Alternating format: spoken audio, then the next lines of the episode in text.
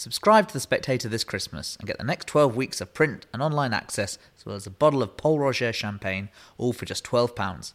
This offer is available in the UK only. Go to www.spectator.co.uk forward slash Santa to subscribe.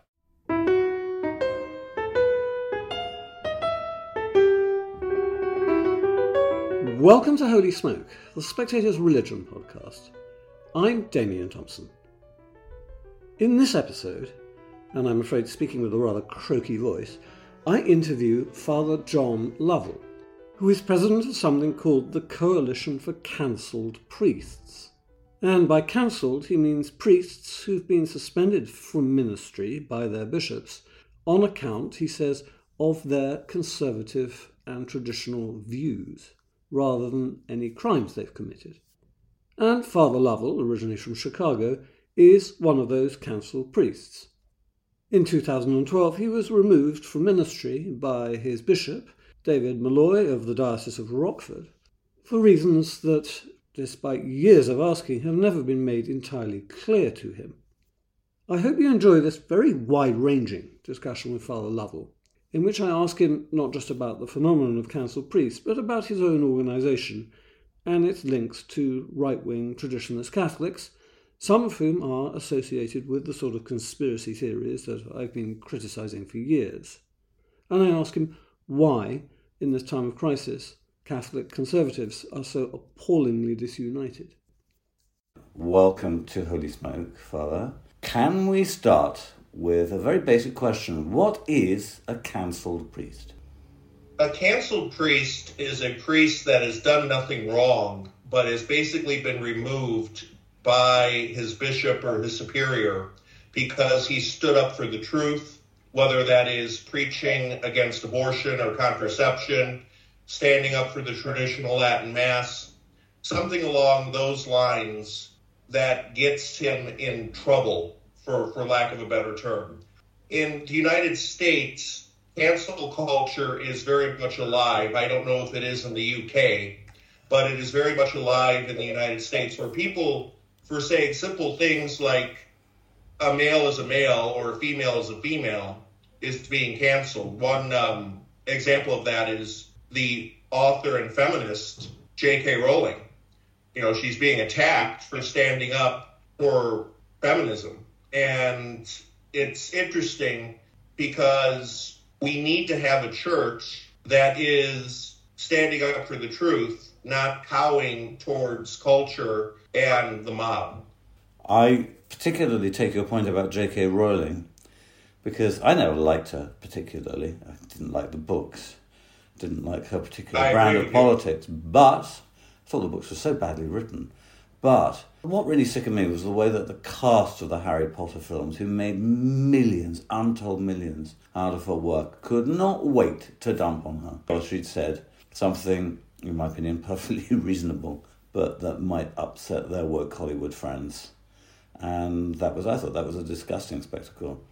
But how has it spread to an institution which would once have been regarded as so conservative as the hierarchy of the Catholic Church in America?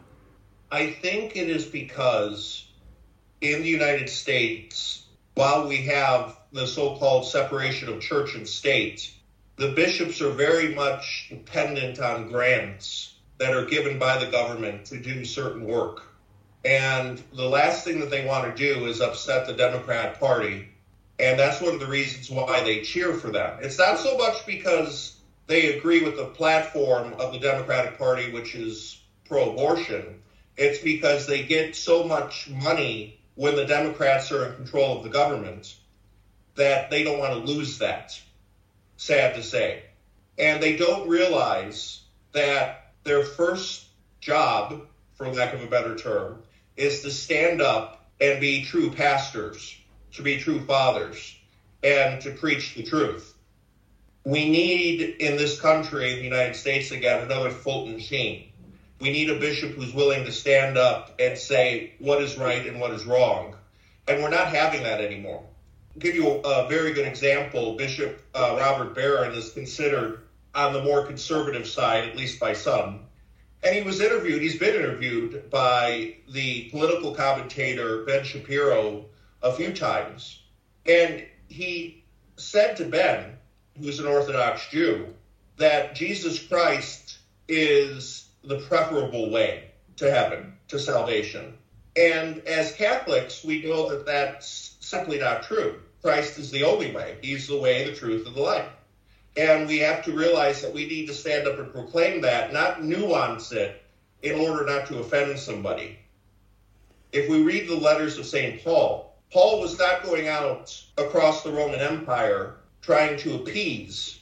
He was trying to proclaim Christ crucified.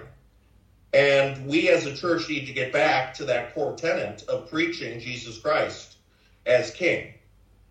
Well, not to get too personal about it, but Bishop Barron strikes me as an example of what Max Weber called the routinization of charisma.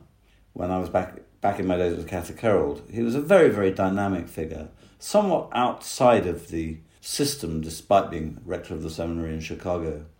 Then he got made an auxiliary bishop, and I watched him become increasingly risk averse. And this is a process that I've seen happen again and again and again. And actually, not just in the Catholic Church, I've seen Anglican clergy who, on becoming bishops, seem to have their spine surgically removed during the course we of the joke, ceremony. We joke that it's part of the ordination rite of bishops to have your spine removed. Yeah.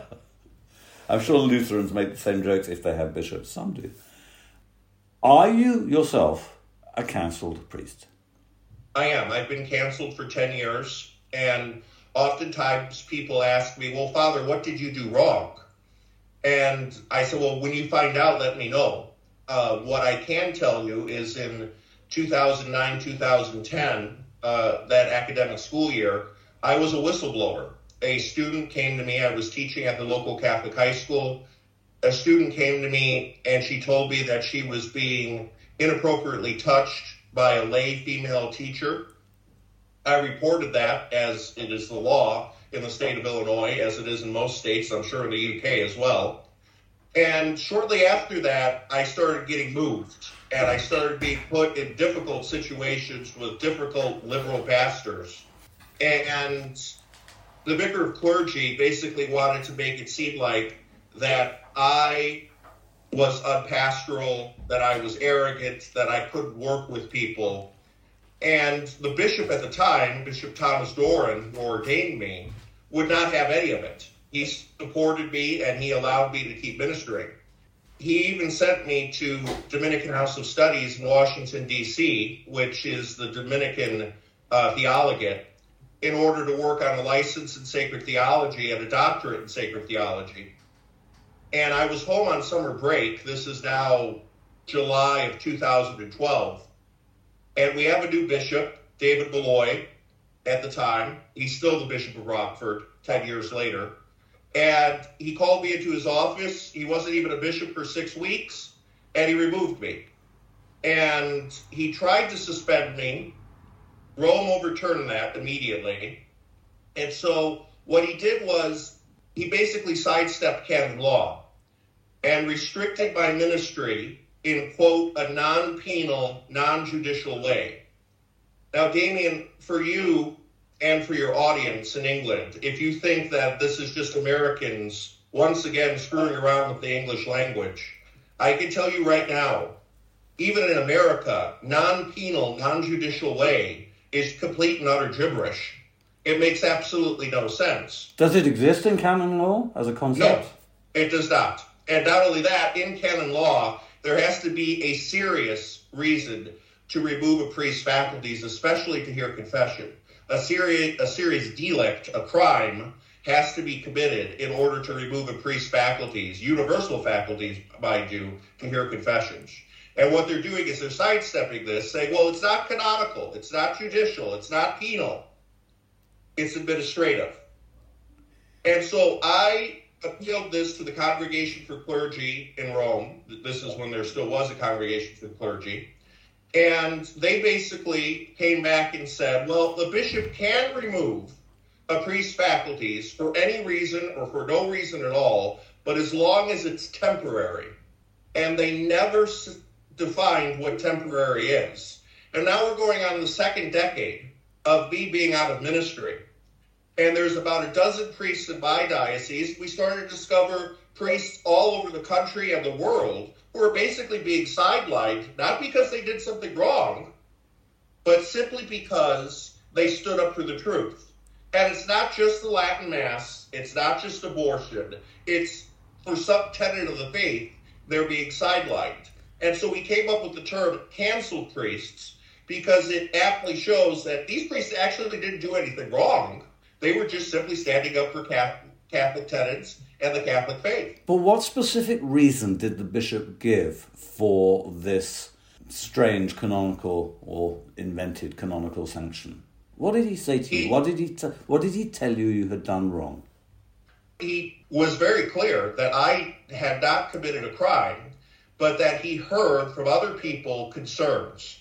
And basically, what I like to call in the decree that he has against me in this non penal, non judicial way, he lists a bunch of adjectives. You know, he says, again, that I'm arrogant, I'm unpastoral. He likes to say that I am um, not able to work in a, in a parish setting, that others don't get along with me.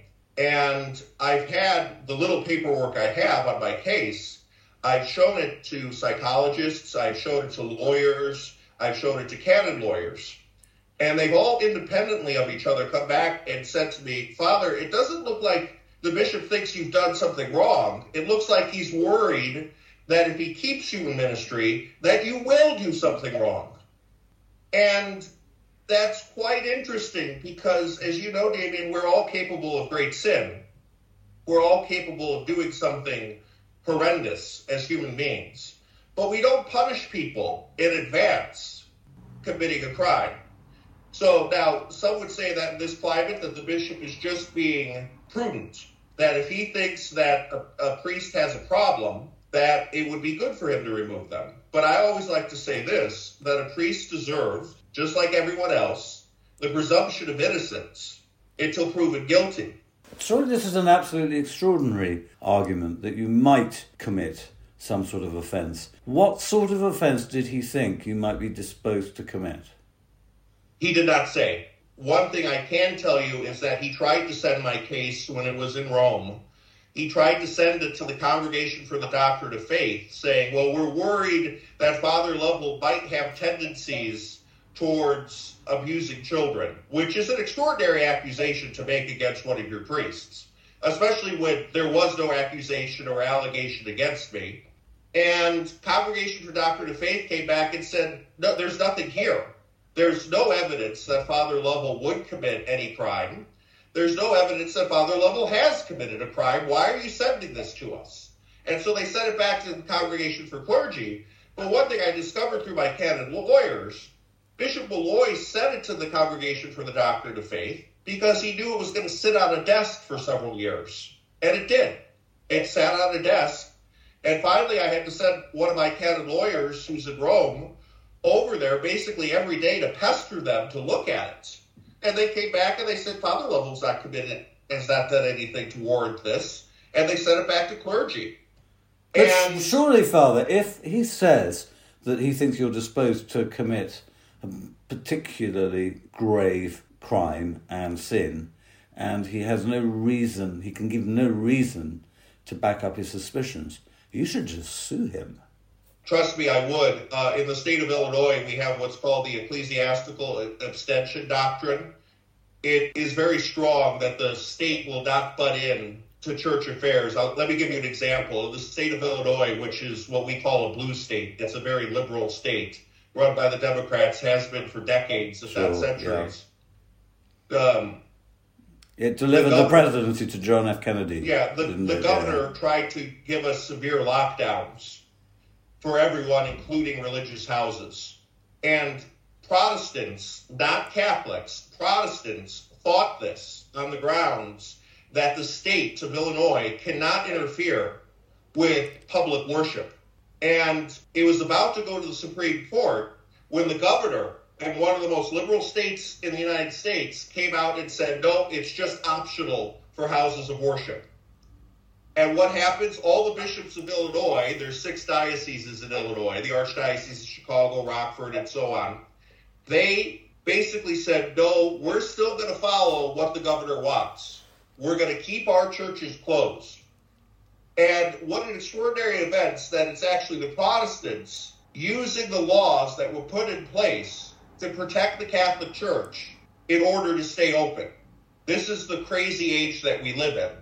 And what happened was at a certain point, getting back to my case, Rome said to Bishop Malloy, you have to show Father Lovell his file. In every diocese, every priest has a file.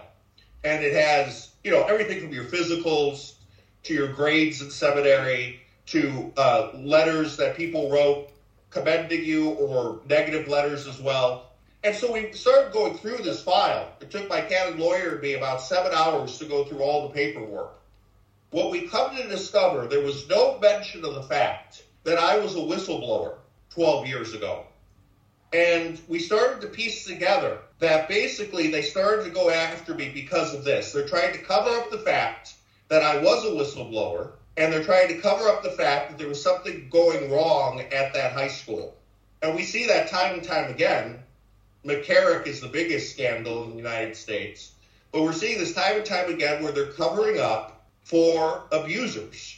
And they're going after priests that are not abusers, like myself, but simply because they're scapegoating us.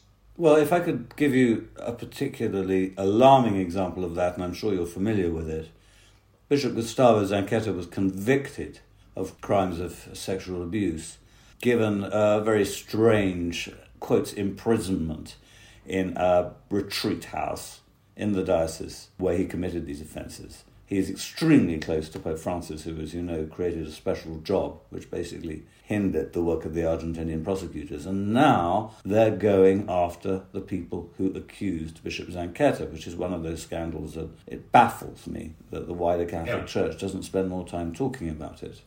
Perhaps you could give me some other examples of cancelled priests and the reasons why they've been, as you put it, cancelled. Well, and I can give you a, a, very specific example close to my heart. As I mentioned in my diocese, which is Rockford, Illinois, there's tw- over 12 priests that have been canceled. The tipping point in Rockford for us starting the coalition, which is now international, is a priest named Father James Parker. Father James Parker was a traditional minded priest. He did not celebrate the traditional Mass, but he was just simply a conservative. He celebrated the Novus Ordo Mass very reverently. He encouraged confession. He wore his cassock. He invited Bishop Schneider, Athanasius Schneider, to speak at his uh, church, at his parish. Oh, that would be a black mark. That would be a oh, very yeah. black mark, yeah. Of course, and it was. It was very much so. He encouraged his people to receive communion on the tongue and kneeling. He wanted to put an altar rail in. And he was pastor there for seven years. He was beloved. Well, the bishop came for confirmations, refused to even speak to him, and did the confirmations and left. And the next Monday, the vicar of clergy calls Father Parker and says, Father Parker, you've been at Holy Cross for seven years now. The bishop is removing you as pastor, and he's not giving you an assignment. You're going to have to find your own place to live, which again goes against canon law. Now, a bishop is not required to give a priest an assignment, he is required to give him housing.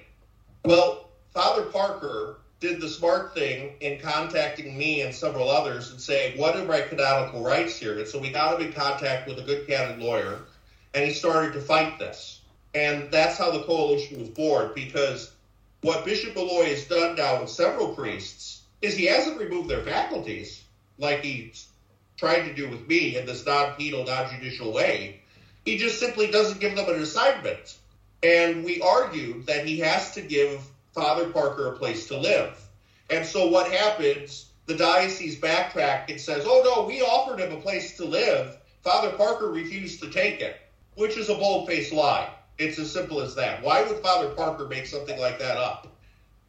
And so he started to fight for his parish and to remain as pastor. And I think what a lot of people on this channel need to realize in canon law, a pastor cannot be removed unless he's done something serious. This is why a pastor always has to, in writing, resign the parish. Until he does that, he is still a pastor. And I always encourage priests that our pastors do not sign anything that resigns the parish because you lose so many rights as a priest when you're a pastor when you are do that. I'm sorry, I keep saying pastor. That's what we say in the United States. Yeah. I think in uh, England you say parish priest. We do, yeah. And uh, which is the more correct term, the parochus.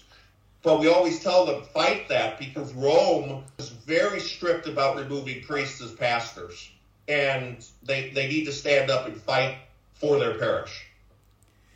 So you're planning to hold the second annual conference of the Coalition for Cancelled Priests. If you can tell me just a little bit about that organisation, how many priests support it. I see some fairly prominent names going to be speaking at your conference.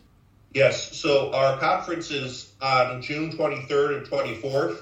We always hold a June 24th as our founding day, the Feast of St. John the Baptist. He's our primary patron after Our Lady.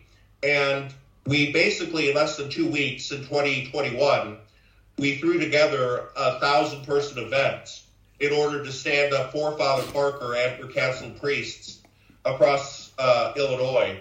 Father Altman came and spoke, and that is basically initiated the coalition. And so a year later, this past June, we, we held our first conference. It was a huge success. And we're now holding our second conference uh, near O'Hare Airport, and uh, we encourage people to come. But we're helping basically about 50 priests right now. According to our priestly assistance coordinator, we're helping a new priest every nine days, mostly in the United States, but we do have some from South America as well as Europe and Africa. For those that wonder how do we vet them, you can go to our website, cancelledpriest.org, and you can see the application that priests have to fill out in order to get support. And we do as an extensive, extensive a background check as we can. We've had FBI agents, good FBI agents, look at our process, and they thought it was very good. Uh, and we also have some lay Catholics who are retired from the intelligence agencies of the United States government help us uh, when it comes to the background check because we want to make sure that the priests we're helping are actually canceled. They're not priests that have done something wrong. Because, Damian, a lot of times people will ask me, well, what's the difference between a canceled priest that did nothing wrong and a canceled priest that did something wrong? And I said, well, if a priest did something wrong and was removed, that's not being canceled. That's justice. So we're trying to help as many priests as we can and get the word out. And right now, about 50, which I still think is a small number, because I'm going to guess that there's probably 500 to 1,500 priests in the United States that are canceled right now. Well, I took a look at your website, and now I have to raise what might be a slightly difficult question, which is it's always frustrated me enormously that the Catholics who should be opposing some of the many outrageous acts of this pontificate for example, its encouragement of pro abortion so called Catholic politicians, its crushing of the traditional Latin Mass on the basis of a bogus survey, the untold millions it's spending on uh, what I regard as a completely phony synod, and the many, many attempts to hide Pope Francis's own complicity in the concealment of sex abuse, particularly by his Latin American allies. The Catholics who should be opposing this are divided. And as time goes on, they seem to be becoming more and more divided into different camps. So when I look at a group of conservative Catholics, and your organization is a group of conservative Catholics, you know, I immediately flick over the list of speakers and work out, I'm sorry to say, well, which faction do they belong to? What's their emphasis? Are they integralists? Are they traditionalists with a weakness for conspiracy theorists? Are they a, a different sort of homosexuality obsessed hardliners represented by church militant? Which gang of conservatives, as it were, do they belong to? And when I went to your website, I instantly thought, aha, it's that crowd. By which I mean traditionalists with, I think, a weakness for conspiracy theories. Now, I'm sorry if this comes across as hostile, but I did my PhD in um, was a study, sociological study of how conspiracy theories operate within a church setting. It was a Pentecostal church, as it happens, but actually, I think they operate pretty much the same way in many milieux. I've also written another book um, called Counter Knowledge, which is about the, the, the spread of um, dubious, unchecked information, most of it taking the form of conspiracy theories, covering any topic, any discipline you care to name in society. And I do see that your organization is backed by some people who I do regard as conspiracy theorists. And I've had this argument with them. For example, LifeSite News does some excellent reporting, breaks stories that nobody else does, and then it goes and ruins it by appending to the bottom of the story stuff about the New World Order and just the rhetoric that I've been familiar with since I started studying this subject in the 90s, given a Catholic flavour, but essentially the same stories, the same rumours, the same myths. I see your organisation has the blessing of Archbishop Vigano. Well, there's a time when that would have been a wonderful thing, but no longer. I think he's completely out to lunch now. I really do. Having blown the whistle on Pope Francis, basically, who was told about McCarrick, and as so often has tried to conceal the fact.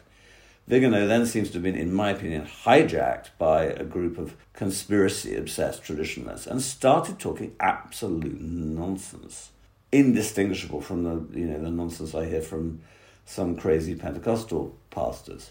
And worse than that, uh, emerged as a major and disgusting apologist for Putin's barbaric activities in the Ukraine. So this is a problem for me. It's also a problem when I see the name Father James Altman. Now, Father Altman's been very forthright in his insistence that you cannot be a Catholic and vote Democrat. And I think that that's an absolutely defensible position because the capture of the Democratic Party by hard-line pro-abortionists is an absolutely horrific thing.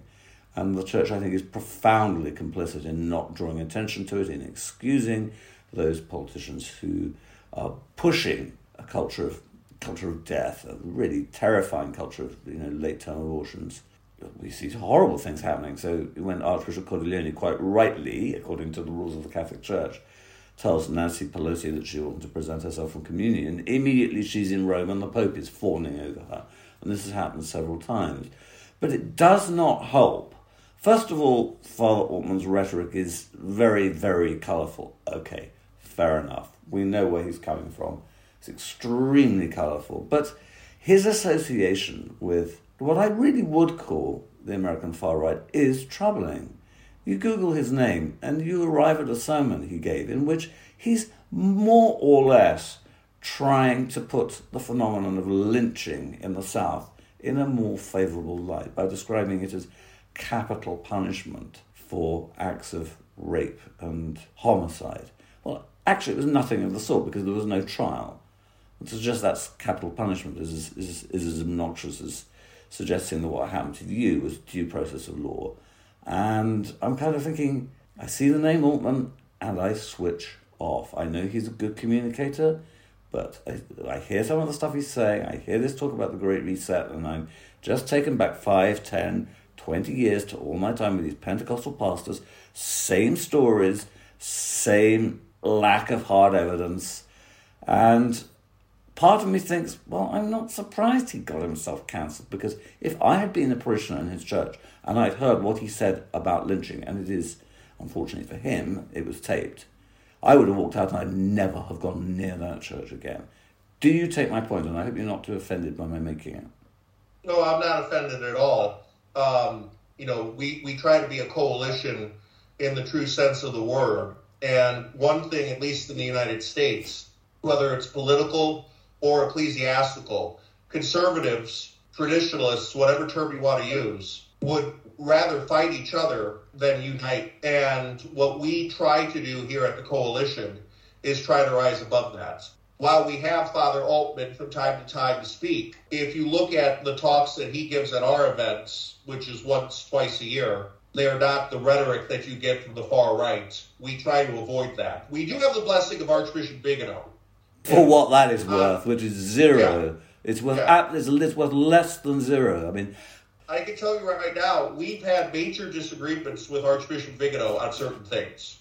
Well, the man has gone Uh, mad, and he's basically he's basically wrecked the incredibly valuable whistleblowing that he did. No, no, and, and I completely understand that. But, you know, what I look at here in the Church of the United States is on the so called right, maybe the best term to use is the Orthodox side of the church. You have, and I hate using political terms, but you have the neocons, which would be the George Weigels, the J.D. Flynn's, J.D. Flynn a neocon? I don't think he would answer Well, to that but- description, but, I'm going to go through the three groups and, and give a caveat. Then you have the charismatics. Those would be the Steubenvilles and, and such. And then you have the traditionalists. Okay. There are certain people like J.D. Flynn that don't necessarily fit snugly into one of those groups. And I'm going to tell you this Dr. Scott Hahn rightly said that with traditionalists, there's three types of traditionalists rad trads, mad trads, and glad trads. And Dr. Scott Hahn said, he says, I hope I'm a glad trad. And I took that and I looked at it, and I thought it could be applied easily to the neocons and to the charismatics. You have hardliners, you have, for lack of a better term, cranks in all of those groups. People that take a very hardline position on certain things and will not let go. And we try to rise above that. May I just suggest that you know, by having Father James Haley lynching wasn't necessarily all that bad, Altman, at your conference, you're not necessarily helping yourself. I don't disagree with what you're what what you're proposing. He believes that he is take that he was taken out of context. Oh, that's that's complete rubbish. I've, it's Oh, absolute. I'm- rubbish. I'm, I'm not defending him. yeah. Let, let me make clear. I'm not defending him. But what I am doing is, is I'm realizing that we have to hold each other to account, but at the same time, we, we can't nuke bridges. You know, we have to we have to work with certain people. I've had certain people that refuse to speak to us or communicate with us because they think we're connected with church militants and Michael Voris. I've never been interviewed by Michael Voris. Church Militant has covered us, but that's kind of like saying, well, CNN, you were on CNN the other night, you know, and I'm like, well, was I interviewed on CNN? No, you were just covered by them. Well, that doesn't mean that I'm endorsing CNN or that CNN is endorsing us. They're just simply covering us. If I can just ask you about what a relatively new phenomenon, which is that another camp has emerged. They may have been covered by one of the categories you mentioned, but they're those Catholics who, to my mind, are wasting everybody's time in this crazy utopian integralist project to try and turn the United States into, well, they say it's not a theocracy, but if you read the integralist handbook, it's basically you know, a barking mad political project that is going to get absolutely nowhere and will do nothing except further divide Catholics from each other and incidentally is also well disposed towards the People's Republic of China because it upholds certain traditional family values. You know, over the last two years, I would say that relations between conservative Catholics have become very significantly worse. And for those of us who think that the emphasis should be on what Francis is doing, the terrible things that Francis is doing, for those of us who, and I've been very open about this, think he should be removed from office, it's so dispiriting to see Yeah. all these different camps. The traditional masses, you know, people are being locked out of their places of worship in one of the most grotesque pieces of bullying hypocrisy that I've ever witnessed. I agree with you. And you even have, when it comes to Francis now, among conservative traditional Catholics, whatever term you want to use, you have now even serious people who are calling into question whether or not Francis was is actually the valid pope. Yeah, the problem is they don't use particularly convincing arguments No, when they do that, that, because you, you, that, then you're off into sedevacantist land. And I have seen a friend of mine's family has been torn apart by a set of sedevacantist sect. Yeah. And No, I don't, I don't I loathe, you know, I loathe this particular sect. I hate them for what Yeah. they've done to this family. and and it's not only it's not only set of sedevacantants. It's you now have a group that are basically saying that Benedict is still pope. They you know, so they'll say we're not set of sedevacantists. We believe that Benedict is pope. This is a serious problem, and I agree. They're even crazier. Let me tell you, Father. needs to be removed. In my experience, the Benevacantists are more crazy, more toxic, more aggressive, more out to lunch than the Sedevacantists. God knows what the Pope Emeritus makes of them, although I'll, I Oh, find I- it hard I- to forgive listen, him for resigning, I have It, to say. it, there, there is there is a lot of confusion out there. There's no doubt. I can say this: when you getting back to our speakers list, when you look at some who are speaking, you have some like Dr. Peter Kwasniewski, who's very solid on the liturgy, and he tries to stay out of politics as best as he can. I thought he wrote an excellent book called True Obedience. Then you have others like Dr. Janet Smith. You also have some like John Henry Weston. As you mentioned, LifeSite could do excellent work. And then they sabotages it with its conspiracy theories. I, I understand that. Yeah. But I, I think you're going to see through our speakers a wide range of people that don't necessarily agree on everything, but they are willing to put aside their differences to come out and stand up for canceled priests. And sad to say, not everybody's willing to do that. I personally, and maybe it's just because I'm from the south side of Chicago, I would love to host a debate like between John Henry Weston and Michael Voris. That will never happen. But you know, I think I, I think debate, as long as it's done in a professional way, can be a good thing. But you know, what we have on on, on the right, on the Catholic right, in, with amongst traditionalists and conservatives across the globe, is they would rather just excommunicate each other, call each other schismatic, and not try to work together. And I'm going to tell you this right now. We see that with traditionalists again because you have several who will say, "Well, Francis isn't Pope, Benedict is Pope," or they're contest. Then you'll have some who will say, "Oh no, Putin, like like Archbishop Vigano, Putin Putin is a godsend." You know, but then you'll have other traditionalists, and I consider myself one of this. I think Putin's a gangster. I Sure. honestly do. Yeah. Now, at the same time, I'm not I'm not supporting Zelensky. I'm not saying that that Ukrainian government doesn't have problems. To be honest with you, I don't know much about what's going on in Ukraine. All I know is tanks rolling across Europe, really tanks rolling across anywhere, is not a good thing. And Vigano is there on the sidelines applauding them, which is really, really disgusting. Let me say something that will probably lose me half my podcast listeners just in one sentence, which is I would like to have a debate with Father James Martin because I've read three books by him and I think there's a lot of good in him. And I've had friends who've been helped, not gay friends, incidentally, who've been helped by some of his spiritual writing, and I've been moved by some of his spiritual writing, and I've also been driven absolutely up the wall by the way he's been captured by the LGBT plus lobby. Now speaks entirely in their jargon, which is such a shame when you consider his background as a young priest working in the slums of, of the West Indies, really, really committed, walking away from a career in Wall Street, so impressive. And now he's just mouthing their jargon. Interestingly, and it's rarely pointed out, he doesn't challenge Catholic teaching as forthrightly as he might, but he's not being helped, I don't think. Well, first of all, by his own refusal to talk to anybody who's not on his own side, but also by the way that he's being manipulated by somebody who I think is a far worse priest, and that is Pope Francis. I mean, James Martin's ordination I kind of went wrong, I think, in the sense that he got hijacked by a lobby group, but Pope Francis should never have been ordained in the first place, given what we know about, and you can't say this about Father Martin, his complicity in hiding really serious sexual crimes by his allies.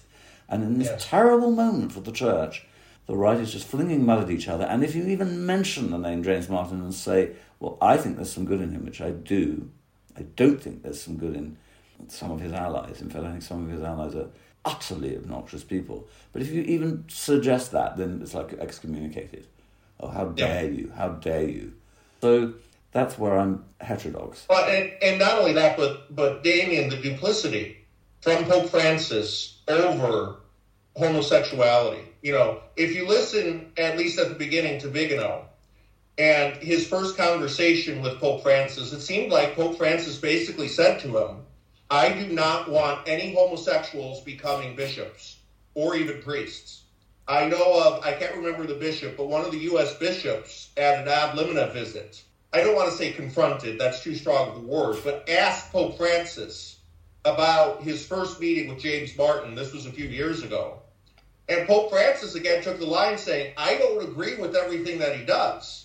But then he turns around and has more meetings with him, has meetings with gay couples, you know, seems to embrace them, give them his blessing. And some people say, well, this is just how Argentinians act, this duplicity.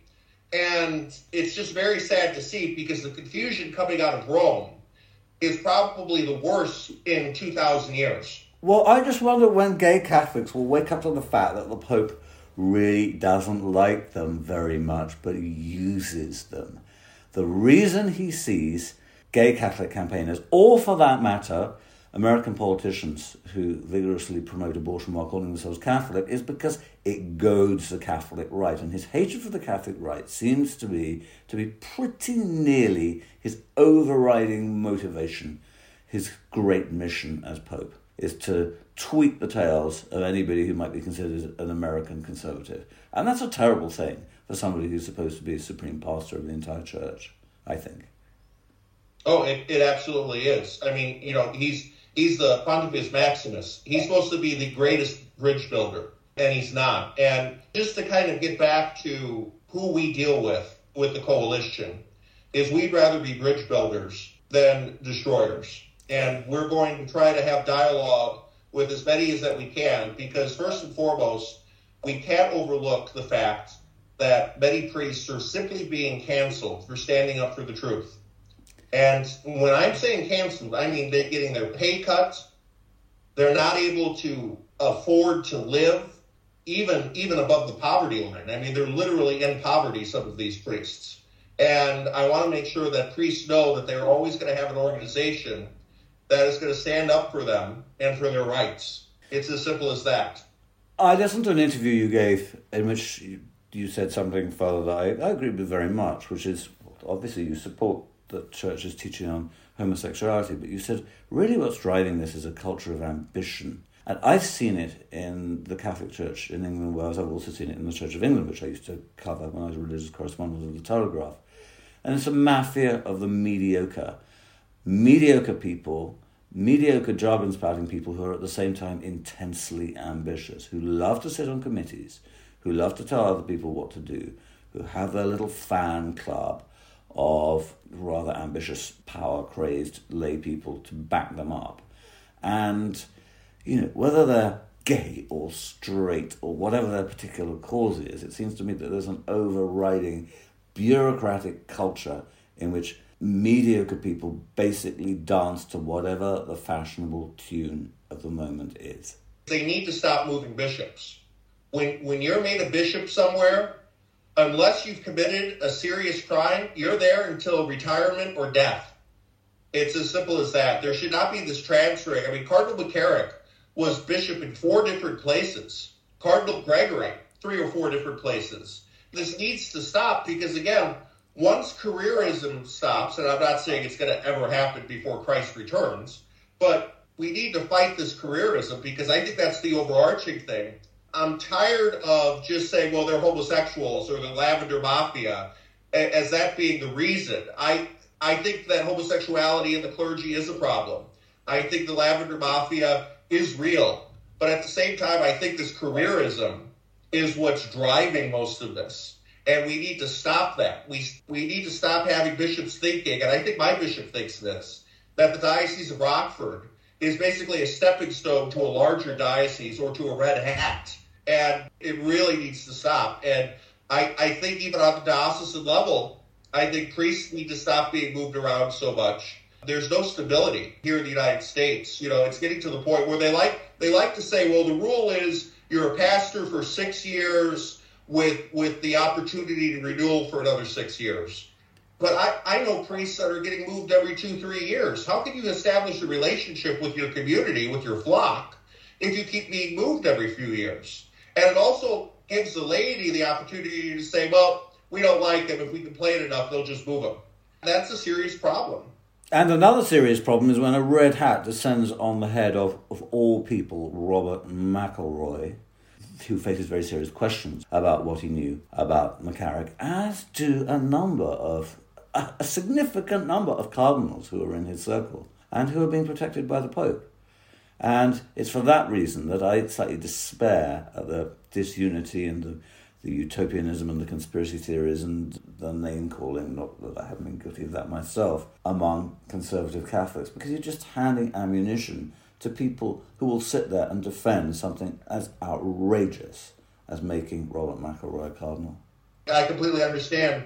And what, what's amazing is they had the opportunity to make Archbishop Gomez, who was president of the USCCB, he just stepped down, the Archbishop of the largest Catholic diocese in the United States, if not the Western Hemisphere. The Archdiocese of Los Angeles is bigger than all of Ireland. And they passed him up, a Hispanic, to give a red hat to one of his suffragan bishops. And I, I tell you, I mean, it, it's really, when it comes to bishops in this country, at least in the United States, it's rare that you're made a cardinal if you don't have an Irish last name. And it's quite sad. And that's that's not a disparaging remark against the Irish. It's just if you look at the at the history of the hierarchy of the United States, it's been controlled by those of Irish descent for so long. And could you imagine if McElroy was a conservative and the Pope was a conservative, and they bypassed Gomez, who was a liberal, they would be throwing a fit, saying, "Why? Why is he not, as a Hispanic, not being given the red hat?" It's just, to me, sheer hypocrisy to, to see that happen. And just, just, just to point out, for the benefit of those who don't know, the United States has never had a Hispanic cardinal ever. And we should. Of course, you should. It's, Yeah. it, but until a Hispanic cardinal, at least under this pontificate, produces precisely the right political and theological message, is aligns himself with a particular faction that seems to control just about everything in Rome, then it won't happen. I guess we just have to wait and see what happens over the next few years. But I, I refuse to believe that the next pontificate can be worse than this one, Father. And I suspect you agree. I agree, but look at the Cardinals he is making. You know, I mean, it's He doesn't it's know them. A lot of them he doesn't know. Somebody did a list of them, pointing out that they weren't necessarily as hardline liberal as it, it's assumed that they are. But we, we'll just have to wait and see. But given that by saying this, one is no longer wishing death on a pope because they can resign, in my opinion, it can't happen soon enough. I completely agree with you on that. Father, thank you very much for joining me.